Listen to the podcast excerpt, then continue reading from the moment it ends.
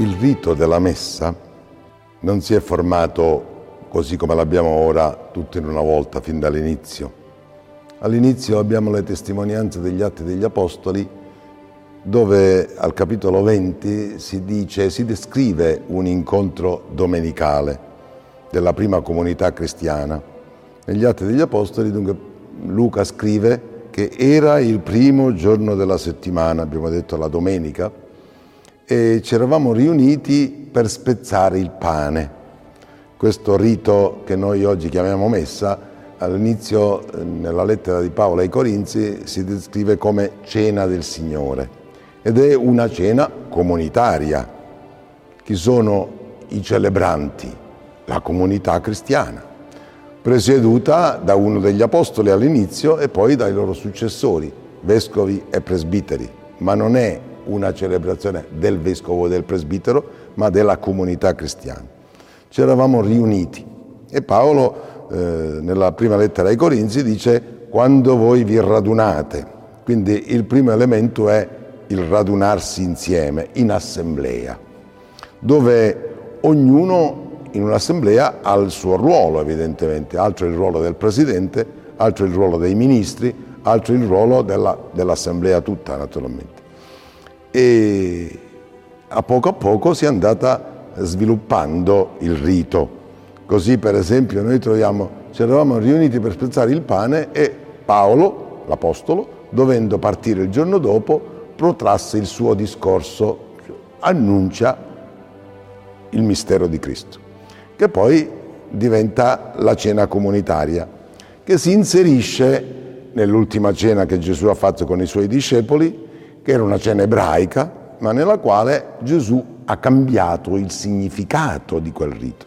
Mentre gli ebrei fanno una volta l'anno la cena pasquale per ricordare la loro Pasqua, cioè la liberazione dall'Egitto ed essere diventati un popolo al tempo di Mosè, Gesù dice non lo fate più in ricordo della Pasqua antica, dell'Esodo, ma fatelo in memoria di me, cioè di quello che avrebbe compiuto il giorno dopo, venerdì santo, sabato e domenica, cioè la Pasqua di Cristo, che non è una liberazione da una schiavitù politica, ma è la liberazione dalla morte. E all'inizio non abbiamo altro, in santa libertà, una piccola sala, i discepoli, piccolo o grande, poi dipende dal numero, c'è l'apostolo che parla e poi la cena con l'andare del tempo troviamo che questi elementi si sviluppano. Trova per esempio Paolo che c'erano delle differenze perché alcuni arrivavano prima, altri arrivavano dopo, non tutti erano accolti ugualmente e Paolo dice questo non è un mangiare la cena del Signore, la chiama così. Negli Atti degli Apostoli Luca parla della frazione del pane, perché il gesto della frazione del pane nella cena pasquale ebraica era all'inizio. Il padre di famiglia spezzava il pane azimo, cioè non lievitato, si dice che era pane non lievitato perché non aveva avuto il tempo di farlo lievitare. La verità è che all'inizio del raccolto, primo, la prima volta che si faceva il pane col nuovo frumento o col nuovo orzo, è chiaro che non si poteva far lievitare perché il lievito sarebbe stato dell'annata precedente. E allora di essere nuovo e quindi la prima volta era senza lievito. E poi si faceva la cena vera e propria col pane e col vino. Questo pane e vino Gesù aveva detto in questo mm, pane voi vedete il mio corpo offerto, il pane spezzato, nel vino il sangue versato. E questi erano i due elementi fondamentali noi nel nuovo rito abbiamo la liturgia della parola e la liturgia eucaristica. Troviamo poi altri testi che nel sito dell'ufficio catechistico della diocesi di Perugia eh, sono riportati questi testi. Il primo può essere quello della Didache, alla fine del primo secolo, e lì la chiama Eucaristia. Eucaristia è una parola greca che significa ringraziamento, perché la parte centrale è questa preghiera di ringraziamento, chiamata appunto Eucaristia, che comincia rendiamo grazie al Signore nostro Dio, è veramente cosa buona e giusta rendere grazie. Poi l'Eucaristia lo vedremo meglio nella parte eh, della preghiera eucaristica attuale, sviluppa poi il motivo del ringraziamento e che cosa succede adesso. Nel secondo secolo c'è un testo della prima apologia di Giustino, capitolo 67, parla della liturgia eucaristica domenicale e dice così, nel giorno del sole, scriveva l'imperatore romano, quindi non lo poteva chiamare giorno del Signore, tutti ci raduniamo dalla città e dalla campagna. Questo raduno non è un raduno di persone anonime. Mi è piaciuta l'immagine che ha portato un sacerdote di questa diocesi di Perugia, eh, diceva noi possiamo raffigurare la messa come un autobus, ma gli autobus sono di due specie. C'è un autobus di linea dove ognuno sta alla fermata, sale quando, deve, quando passa l'autobus, non saluta nessuno, non conosce nessuno, poi scende alla fermata nella quale deve scendere, non ha conosciuto nessuno, estranei erano prima, estranei sono dopo. Questo è un tipo. L'altro tipo di autobus è invece un autobus noleggiato per fare una gita. In quel caso, intanto parte quando tutti sono arrivati. Poi arrivato lì si salutano, si conoscono o se non si conoscono fanno conoscenza, cantano insieme, raccontano barzellette, insomma fraternizzano e poi tutti insieme si arriva, tutti insieme si parte e quando è finita la gita poi si salutano e dicono tra di loro ci dobbiamo incontrare, diventa una famiglia praticamente quel gruppo. No? La messa è un autobus di linea o è un autobus noleggiato? Lo scopo è riunirsi insieme e fare sempre di più amicizia, diventare una famiglia. Lo scopo della celebrazione è aumentare, accrescere sempre questa relazione di fraternità tra tutti i membri. Ancora nel eh, terzo, quarto secolo, all'inizio del quarto secolo, c'è un altro testo, la tradizione apostolica attribuita ad Ippolito, che descrive poi come avviene la celebrazione, ci dà anche dei testi di preghiere, eccetera. Ora, noi attualmente siamo arrivati ad una forma che ci ha fatto perdere un po' quell'elemento comunitario, perché mh, quando poi la lingua non è stata compresa più, i riti si sono sviluppati con paramenti, eh, perché il vescovo, il papa e poi gli altri vescovi hanno preso gli abiti dell'imperatore o dei senatori romani, la dalmatica per i diaconi, eccetera.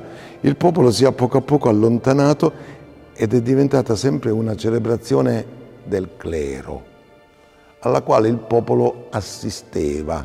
Tanto che noi abbiamo avuto poi il modo di dire vedere la messa come se fosse uno spettacolo, udire la messa, ma non partecipare alla messa.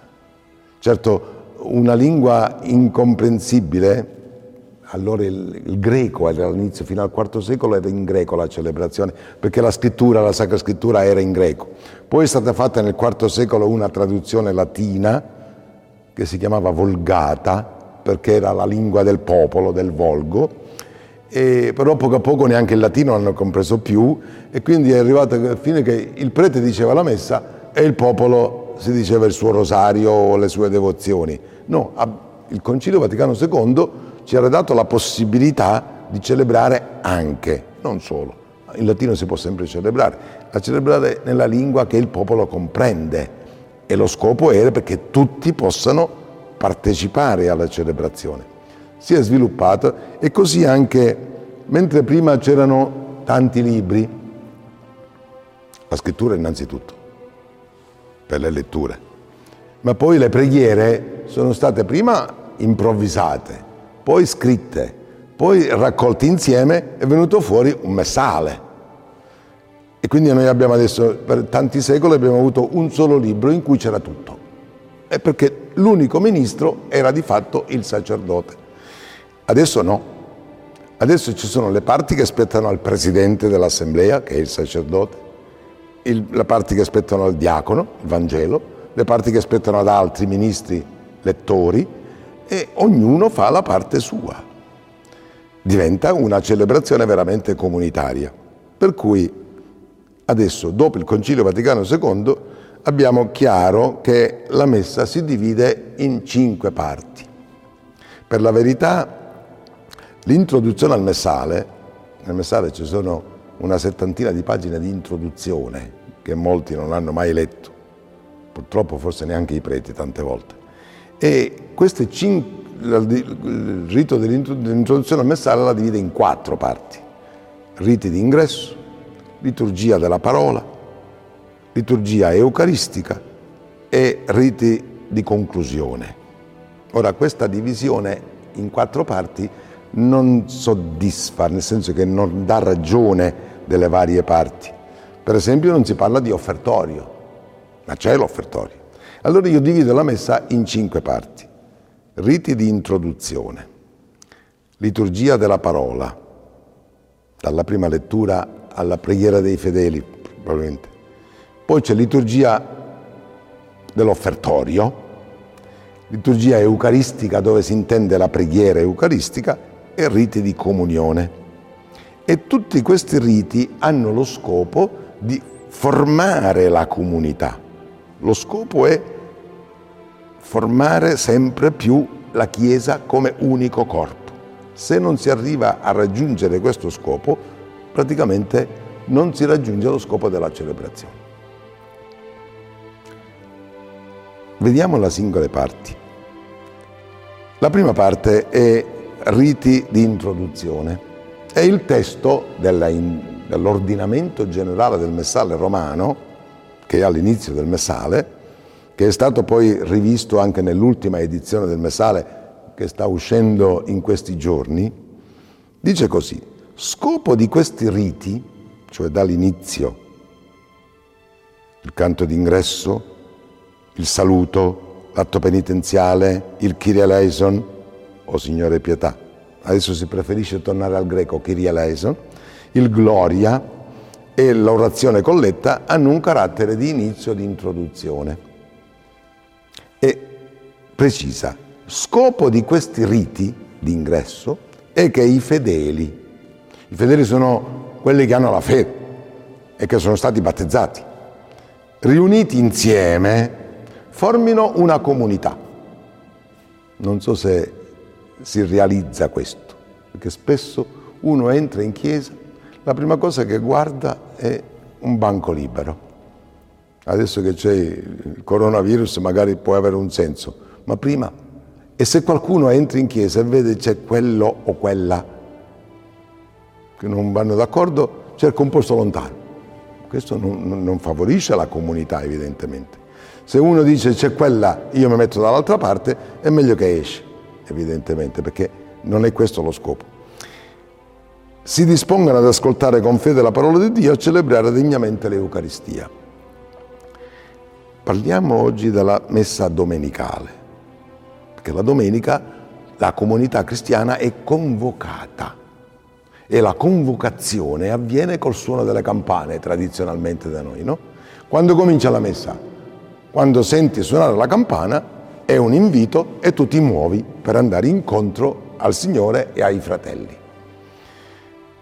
La messa non comincia nel nome del Padre, comincia prima la processione d'ingresso è quando uno si muove da casa e tutti dalle varie parti della città o delle campagne, come diceva Giustino, tutti ci muoviamo verso uno stesso luogo, andiamo incontro al Signore. Quando il popolo è radunato, continua il testo, mentre il sacerdote fa il suo ingresso con il diacono e i ministri, la processione d'ingresso, si inizia il canto d'ingresso. A che serve questo canto d'ingresso? Cantiamo perché cantiamo con gioia. Il popolo ebraico, quando saliva a Gerusalemme, cantava dei salmi. Si chiamano i salmi delle ascensioni perché si saliva verso Gerusalemme e vi ricordate quel salmo che dice che gioia quando mi dissero andiamo alla casa del Signore e ora i nostri piedi si, form, si fermano alle tue porte Gerusalemme. La funzione di questo canto d'ingresso è quella di dare inizio alla celebrazione, un po' come la sigla. Mm? Noi siamo abituati alle sigle delle trasmissioni televisive o l'inizio di un film. E già all'inizio quel canto dovrebbe metterti nel clima di quella celebrazione o di quella festa o di quella domenica. Dare inizio alla celebrazione, favorire l'unione dei fedeli riuniti. Sarebbe bello se ci fosse in tutte le chiese un momento di accoglienza. Tu entri in aereo e c'è qualcuno che ti dice benvenuto e l'accompagna al posto o gli indica il posto in una sala cinematografica c'è quello che ti porta al posto. Arrivi in chiesa, pare che sia la casa di nessuno. L'accoglienza è importante sia quando arriva, i fedeli arrivano, sia quando poi partono. Non ci si lascia così, come dicevamo nel pullman di, di linea della, della gita. No? Favorire l'unione dei fedeli riuniti, introdurre il loro spirito nel mistero del tempo o della festività, per esempio se io canto è risorto, siamo a Pasqua. Se io canto lo Spirito del Signore riempie l'universo, è Pentecoste. Se io canto Uomini di Galilea che state a guardare in alto, è l'ascensione. Se io canto l'eterno riposo, è una messa da morto. Ma già la prima parola ti mette nel clima. L'ho trovato in Grecia eh già, perché poi ci sono diversi riti. Noi diciamo la messa, tutta cristiana, però altro è il rito latino, romano, altro è il rito ambrosiano a Milano, altro è il rito bizantino in Grecia e in tutto eh, l'est europeo, fino alla Russia, agli slavi, altro è il rito copto in Egitto, altro è il rito eh, armeno, altro è il rito malabarese. Tutti celebrano la stessa cosa, ma secondo la propria cultura. Quindi il rito esprime l'unica fede ma secondo la cultura di un popolo. Non ci meravigliamo se per esempio noi in Italia non usiamo la danza, ma per un africano una festa senza danza non è festa. Per loro devono ballare. Così anche gli indiani, così anche l'America Latina, è chiaro. Sono culture diverse, ma esprimono l'unica fede nella diversità della cultura. E poi, ultimo, sembrerebbe l'unico, ma è sempre l'ultimo, accompagnare la processione. Questo dovrebbe formare la comunità. tante persone si trovano accanto in chiesa e non si conoscono, anche se magari abitano nello stesso palazzo. Siamo fratelli? Siamo membri dello stesso corpo, membri l'uno dell'altro? Ecco, il rito di accoglienza è importantissimo perché questo serve a formare la comunità. Come pure alla fine della messa, io ho visto Papa Francesco, la prima messa che ha celebrato il giorno dopo la sua elezione, eh, con tutti i paramenti è uscito fuori dalla chiesa, Sant'Anna in Vaticano, e ha salutato la gente. Questo fa molto per creare comunione e comunità. Poi, una volta che il sacerdote è arrivato all'altare, saluta l'altare. È una pietra, sì, però quella è la pietra fondamentale dell'edificio. Se noi la Chiesa è considerata, la Chiesa significa la comunità, eh? notate bene, quando Chiesa si scrive, se indica le mura dell'edificio, si scrive con lettera minuscola. Quando invece si intende la Chiesa come comunità, l'insieme dei fedeli, si scrive Chiesa con la C maiuscola, perché la, questa si chiama Chiesa qui siamo a San Costanzo di Perugia. Questa si chiama chiesa perché qui si raduna la chiesa, la comunità. Non è il tempio. Il tempio dei pagani, o anche degli ebrei, era considerato la casa di Dio. Invece questo non è casa di Dio, perché Dio è in cielo e in terra in ogni luogo, ma è casa della Chiesa, cioè casa della comunità. È la nostra casa. Le mura, certo, già significano qualche cosa, perché per esempio in questa chiesa io vedo delle croci muri, nelle mura e sotto una croce c'è una candela che si accende, sono 12, che si accende nell'anniversario della consacrazione o dedicazione della Chiesa, perché la Chiesa è una comunità che poggia sui 12 apostoli, ecco perché 12 croci. La, già le mura ti dicono che qui si raduna la comunità cristiana.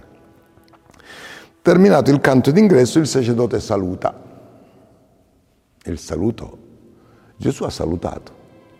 Risorto, il saluto di Gesù è pace a voi. Il Signore sia con voi, la pace sia con voi. E questo saluto eh, non è un augurio, anche se noi l'abbiamo tradotto in italiano il Signore sia con voi, che sembra un augurio. Si potrebbe anche levare quel sia. Il, in latino dice il Signore è con voi. Può essere un'affermazione, il Signore è con voi. Quando l'angelo saluta Maria nell'annunciazione, no? E dice ave o salve o rallegati, piena di grazia, il Signore è con te.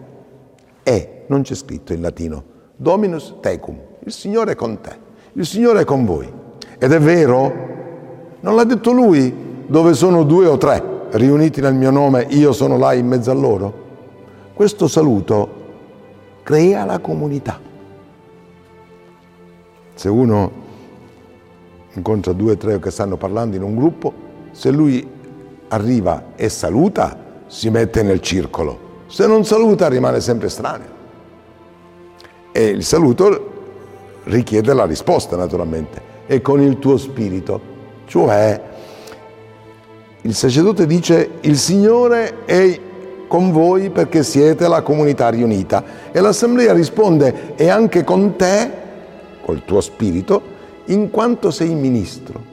Il Concilio Vaticano II ci ha detto che celebrazione, nelle celebrazioni liturgiche, Cristo è sempre presente, è presente nella celebrazione eucaristica sia nella persona del ministro, sia soprattutto sotto le specie eucaristiche del pane e del vino. È presente nella sua parola, perché è lui che parla quando nella Chiesa si leggono le sacre scritture, è presente quando la Chiesa prega e canta, no? e pre- quindi l'assemblea, nell'assemblea. Allora vedete nella messa si raduna l'assemblea e Cristo è presente perché siamo riuniti nel suo nome. Arriva il ministro e Cristo è presente nel ministro, rappresenta Cristo capo del corpo della Chiesa. Poi è presente nella parola perché è lui che parla, è lui che parla, lo vedremo meglio. Alla fine della lettura si dice parola di Dio, dopo il Vangelo parola del Signore, è lui che parla. E, è presente poi nelle specie eucaristiche. Dunque ci sono tutti e cinque i modi di presenza del, del Signore. Siamo riuniti con Lui e in Lui. Dopo questo saluto c'è un atto penitenziale. Ora, come si fa a vivere la messa? Perché il tema di questi nostri incontri è vivere la messa, non soltanto durante la messa, ma nella vita, in una famiglia. Ecco, la Chiesa è la famiglia di Dio. Ma se non abbiamo l'idea di famiglia, come facciamo a pensare che la Chiesa è la famiglia di Dio? Per esempio oggi la famiglia è in crisi, ma la famiglia in crisi, uno dei sintomi che la famiglia è in crisi è che non si mangia più insieme, ma neanche la domenica.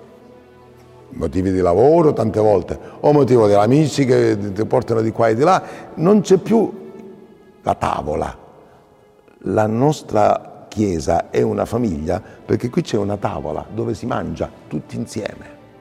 Questo è il senso. E questo dobbiamo eh, tenerlo presente sempre nella nostra vita. Gli altri, per un cristiano, non sono più altri. Quando Gesù ci dice ama il prossimo tuo come te stesso, significa che l'altro non è altro da te, ma è parte di te. Siamo, amalo come se fossi tu. Non è che prima ami te stesso e poi con la stessa misura ami gli altri, perché qualche volta c'è più amore quando uno dà la vita per l'altro. l'altro per te non è altro, ma è parte di te. Allora il saluto è già il momento importante. Dopo il saluto c'è un altro elemento che risale pure alla scrittura. Dice San Giacomo, stavolta è Giacomo 5,16, parla della preghiera e a un certo punto dice confessate gli uni agli altri i vostri peccati e pregate gli uni per gli altri perché la vostra offerta sia pura. Giacomo diceva pregate gli uni per gli altri per essere salvati. E la Didache, ho citato la Didache alla fine del primo secolo, perché la vostra offerta sia pura. Non possiamo noi cantare insieme, pregare insieme se non siamo uniti nello spirito. Questo davanti a Dio non ci sono santi e peccatori. Non possiamo fare come il pubblicano e il fariseo del Vangelo. Eh, il fariseo diceva io sono buono, ti ringrazio Signore perché io non sono come gli altri. Invece il pubblicano faceva abbi pietà di me peccatore. Allora noi ci riconosciamo tutti peccatori. Nessuno, questo è importante, considerare gli altri migliori di sé. Anche perché chi accusa un altro lo accusa dei difetti suoi. Tante volte. Se io sono bravo, penso che gli altri siano bravi. Se io sono un delinquente, penso che gli altri siano delinquenti. No, la Chiesa deve essere, formata in questo modo. Dunque l'atto penitenziale è importante. E l'atto penitenziale eh, nella messa, così come l'abbiamo adesso, può essere fatto in diversi modi, ma gli elementi sono questi. Prima di tutto c'è l'invito del sacerdote. Fratelli, riconosciamo i nostri peccati. E tutti stanno un momentino in silenzio. Quel silenzio serve a riconoscersi peccatori. Davanti a Dio siamo tutti peccatori. Siamo tutti dei bisognosi di aiuto, di perdono innanzitutto. Dopo questo silenzio, che è l'atto penitenziale, c'è l'accusa comunitaria. L'accusa comunitaria è il confesso. Oppure si può fare anche con delle, mm, dei versetti, no? pietà di noi Signore, contro di te abbiamo peccato. Oppure anche invocando il Signore Gesù, per esempio. Signore che fai passare dalla morte alla vita chi ascolta la tua parola, abbi pietà di noi. Oppure Kyrie eleison. Il nuovo messale predilige Kyrie eleison, che è una parola greca, una invocazione, abbi misericordia. E bello è che quando siamo passati dal greco al latino, questo Kyrie eleison è rimasto in greco. Quando siamo passati dal latino all'italiano è stato tradotto. Ci sono delle parole che sono comuni a tutte le liturgie cristiane. Amen. Si dice nel rito romano, nel rito bizantino, nel rito copto, nel rito... Amen. Alleluia è una parola ebraica che significa lodate Dio, che è comune a tutte le religioni. Kyrie eleison potrebbe essere un'altra parola comune a tutte le religioni perché, perché il Nuovo Testamento è stato scritto in greco peraltro. Il Signore è il Kyrios, Kyrie eleison, abbi pietà di noi. E poi c'è la soluzione generale. Il sacerdote dice Dio Onnipotente abbia misericordia di noi, perdoni i nostri peccati e ci, con, ci conduca alla vita eterna. E questa è una soluzione. Ma allora non c'è più la confessione. Sì, ma il sacramento della confessione, che si chiama meglio sacramento della riconciliazione, dice che se uno è, si è separato dalla vita della comunità con un peccato grave, allora deve essere prima riconciliato con la comunità. Ma i peccati quotidiani, quelli che ci scappano, senza magari avvertirli, no? eh, il giusto pecca sette volte al giorno. Questi peccati quotidiani vengono perdonati se noi siamo pentiti, perché Dio non è che vuole chissà che cosa, basta che noi riconosciamo, Signore ho sbagliato, e Lui ti ama, ti perdona. Quindi l'atto penitenziale è importante. Pensate, un dittatore cristiano, dittatore cristiano, ci sono stati dittatori cristiani, Hitler era cristiano, protestante ma cristiano. Pinochet era cristiano. Lui a me se lo diceva, confesso che ho molto peccato. Era convinto. Capite? Allora, questo crea la comunità. Non ci sono bravi e peccatori. Siamo tutti una massa di peccatori che abbiamo bisogno della misericordia di Dio e della preghiera degli altri.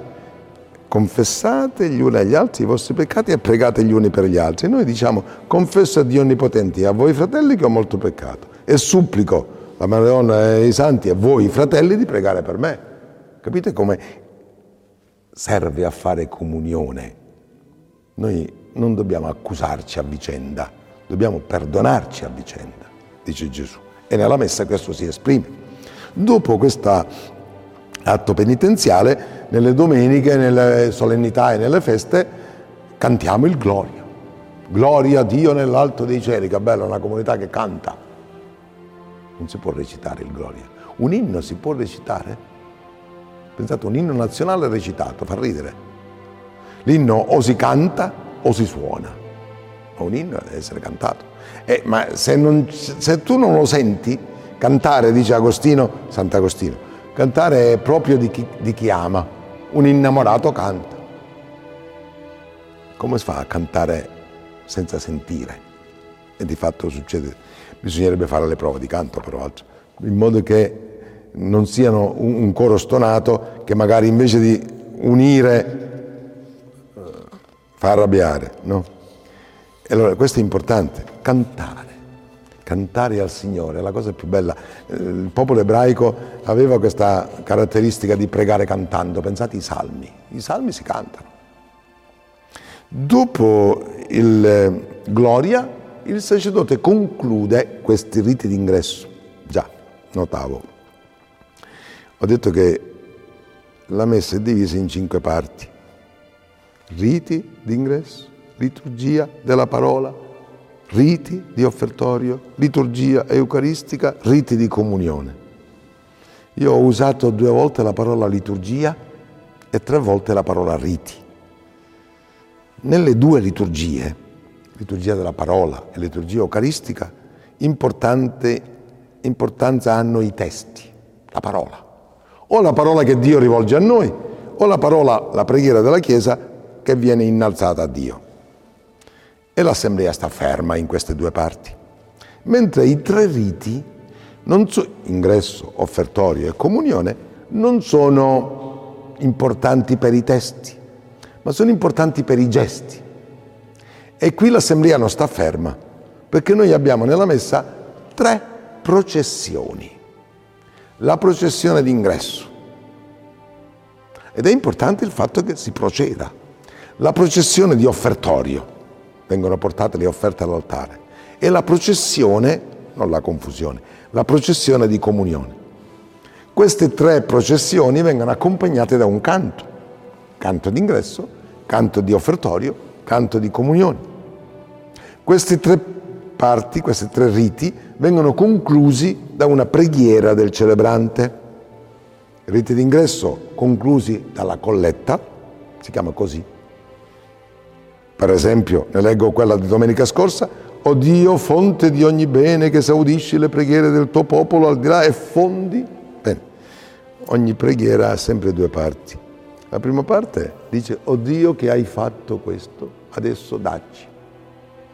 O Dio che esaudisci le preghiere del tuo popolo e fondi su di noi la tua misericordia. Dunque, allora, preghiera colletta conclude i riti d'ingresso, Preghiera sulle offerte conclude i riti di offertorio, preghiera dopo la comunione conclude i riti di comunione. C'è, questa, c'è un altro elemento comune ai tre riti ed è proprio una litania. Nei riti d'ingresso c'è la litania Kyrie eleison, Christa eleison, Kyrie eleison, Signore pietà, Cristo pietà, Signore pietà. Cominciano così le litanie. Nei riti di comunione faccio un salto. Nei riti di comunione c'è una litania. Agnello di Dio, agnello di Dio, agnello di Dio. Così si concludono le litanie. Nei riti di offertorio non si vede la litania, se cominciamo dalla processione. Ma se prima della processione c'è adesso la preghiera dei fedeli. E la preghiera dei fedeli è nella risposta del popolo, perché il ministro dice l'intenzione per cui pregare. Preghiamo per il Papa, preghiamo per i governanti, preghiamo... La preghiera è la risposta. Ascoltaci, oh Signore. Allora vedete un po', c'è una litania divisa in tre pezzi. Signore pietà, Cristo pietà, Signore pietà.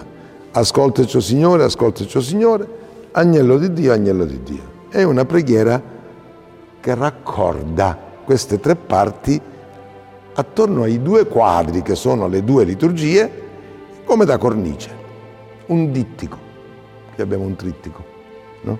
E un dittico è due quadri che si chiudono magari, no? E con una cornice triplice. Questa è la, la struttura della messa più chiara adesso. Il Concilio l'ha voluta mh, mm, rivisto il rito della messa in modo che si esprima più chiaramente il senso delle singole parti e la loro intima connessione. Bene, allora dopo, eh, dicevo, il Gloria, c'è la colletta che conclude i riti d'ingresso. Quasi, però questa colletta significa che raccoglie. Raccoglie che cosa? La preghiera dei singoli. Se il sacerdote dice preghiamo e tutti stanno, leggo, e tutti stanno per qualche momento in silenzio per prendere coscienza di essere alla presenza di Dio, e formulare nel proprio cuore la preghiera personale. Poi il sacerdote raccoglie queste preghiere dei singoli e ne fa unica preghiera al Signore da parte di questa assemblea, di questa comunità. Vedete un po' allora qual è lo scopo dei riti d'ingresso?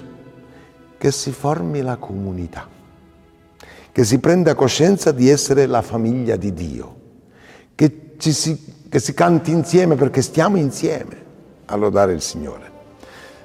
Questo dovremmo viverlo anche fuori. Siamo cristiani, ma non ci riconosciamo come tali. E invece, abitanti di una stessa famiglia, abitanti di uno stesso palazzo, si incontrano, sa quante volte in ascensore, ma in ascensore si parla. Quasi è proibito parlare. Io eh, qualche volta mi è capitato di stare in ascensore con qualcuno, muti, Silenzio. L'unica parola che si dice che piano, secondo grazie, poi muti. Ma state insieme da vent'anni nello stesso ascensore tante volte, siamo in chiesa insieme tante volte e non sappiamo di essere fratelli. Perché fratelli?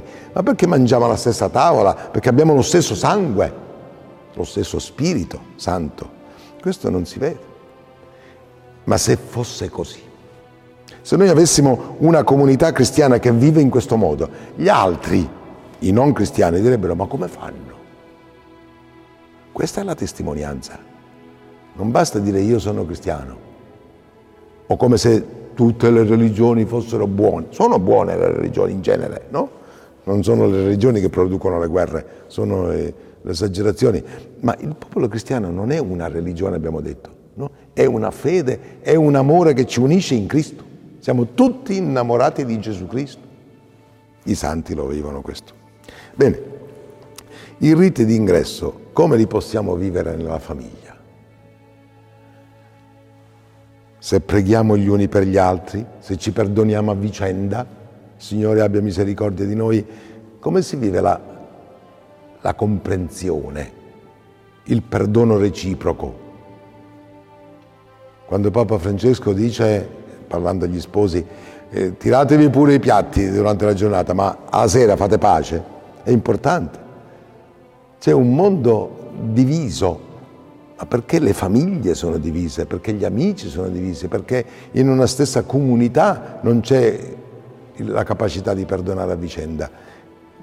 I primi cristiani scandalizzavano, meravigliavano meglio ancora, meravigliavano perché si amavano. E i pagani dicevano ma guarda come si amano. Chi è capace di perdonare? Che poi sta male chi non perdona. Sta male lui, evidentemente.